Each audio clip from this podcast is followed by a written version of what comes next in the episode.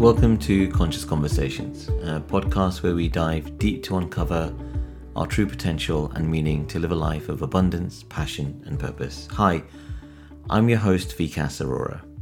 So, many of us started 2022 as we did with every year, with getting a piece of paper, a pen, sitting down with a cup of coffee, and uh, or whatever tipple you prefer at whatever time of the day, and started to think about how we wanted to mark 2022. So, like everyone else, we set New Year's resolutions. We sat down and started to write out our resolutions for the year.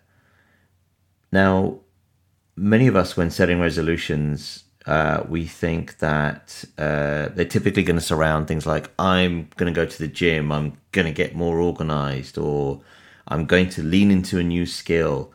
Um, I'm going to save more money or live life to the fullest, travel more.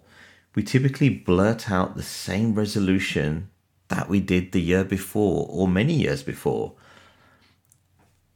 which is why so many of them fail because they're just a repetition of what's in our subconscious mind of things that we did not achieve, things that we did not fulfill.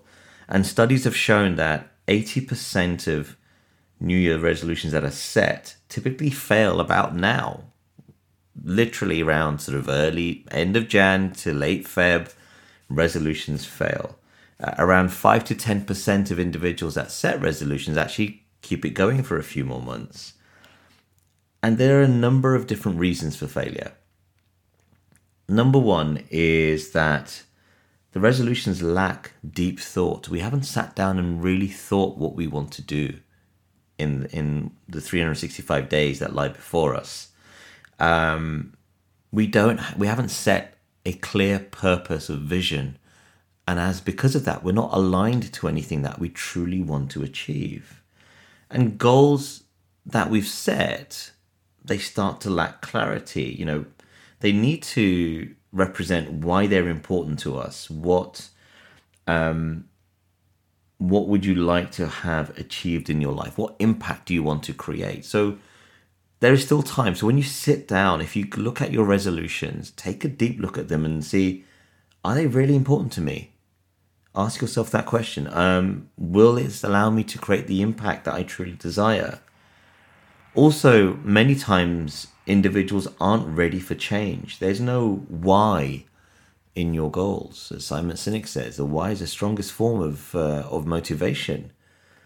And we feel overwhelmed purely because change can be scary. Change is, uh, if you're not ready for it mentally, it's terrifying. Now, remember, when we set these intentions, they are more sort of action orientated. I'm going to go to the gym. So you'll go out, which is typically the one that everyone does. Hey, I'll hold my hand up and say I was one as well. Um, you'll go out, you'll join a gym, you'll go aggressively for you know the first two to three weeks, and then something's going to get in the way. Work, kids, family, friends, something will always get in the way. So before you now take that task of reviewing your goals, reviewing your resolutions, um, I'm going to ask a question. Is there deep intention in there? is there deep purpose in there? So, a simple step, five simple steps that you can do to really help yourself is first of all, set yourself an intention rather than purpose.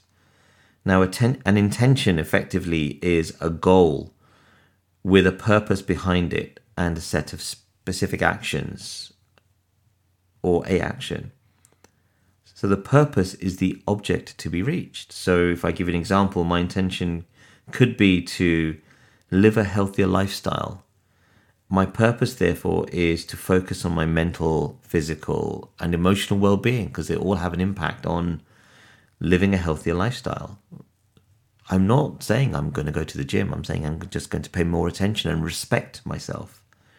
So once you've done that, once you've set deep intention on where, what what you, what do you want 2022 to mean to you, then pick a word and focus on that specific word for the year. A word that could encompass everything that you intend to do. Don't just blurt it out. I want you to think deep at hand about what you want to achieve, what will make life more meaningful for you. You know, is it a word? You know, and when you sit down and and pay attention to this, you'll find that the word will just come to you. Your intention for the year, and this is step three, will be based on a number of things: who you are now, as well as who do you wish to be, but also the point of reflection is to reflect back and ask yourself what is going well for you? Right? Where in your life have you achieved something that you truly feel you have created change for both you and the people around you so reflect back and effectively looking back at your key wins and milestones in life and then also finally ask yourself where life will pro where life will progress to be so much more fulfilling if you follow this intention. The intention gives you direction. They focus on the impact that you can make now. They actually fuel behavior change. Then, once you've done that step, look at that one word that comes to you and then truly feel what aspects of your life require change and make a note of those. Because your intention effectively will become your alignment pillar for the year. It will give you purpose. So, so having one word of intention will give you purpose. It will give you greater clarity for your vision. You're not going to feel overwhelmed if you simplify it to a single word. Uh, and it's a single word that you can repeat to yourself over and over again during meditation or, you know, along, along with music. It, that single word will empower you to create greater actionable goals. And actionable goals that you are able to action. They will create also a deeper harmony within you. So take some time to set an intention for this year. You still have time now. The year has not ended, we're only in Feb. So take some time to set that intention and evaluate that part of your life that you're struggling with, that that's holding you back from growth or fulfilling your potential. So that your intention will allow you to step out of that struggle. For example, if you're constantly battling the stress of day to day work, then self care should be a deep intention. Having respect for your body, your mind, your emotional, mental, physical, and spiritual well being will be your focus. So, over the course of this year, I also then want you to, and this is the big step, I want you to check in with yourself to see how aligned you are to your actions, how aligned you are to your intention that you've set. That alignment is going to create a greater sense of alignment to where you intend to be, that, that single point in time. So through the year, those regular check ins will allow you to demonstrate that you are really following your intention, then you will feel more fulfilled for achieving what you set out at the beginning of the year. And the end result is what you set out at the beginning. It will be a more refined version of you. And as a result of your own desire to change, your curiosity to change will become deeper. You'll have deeper reflection and you'll take greater aligned action personally, I have set an intention to commit to myself, to my business, to my work, to my family, and to my emotional and physical well being. And that word commit is become so powerful for me. It's become a deeper, it, it, as each day goes by, it becomes a deeper and deeper intention.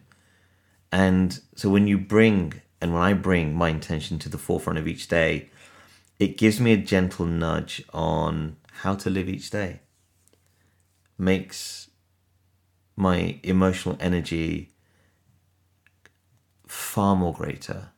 It provides me with psychological safety, and it will do for you. So, I want you to throw away the old, throw away those old resolutions, make this year full of intention, and start with what impact do I want to create? What's my intention for the year? and make your want your goal, make it your deepest desire. And as always, I'm here. If you need any help, you can message me on Instagram at vcasaurora1 and follow me. So until we meet again, as always, have an abundant day, and I will see you soon on Conscious Conversations.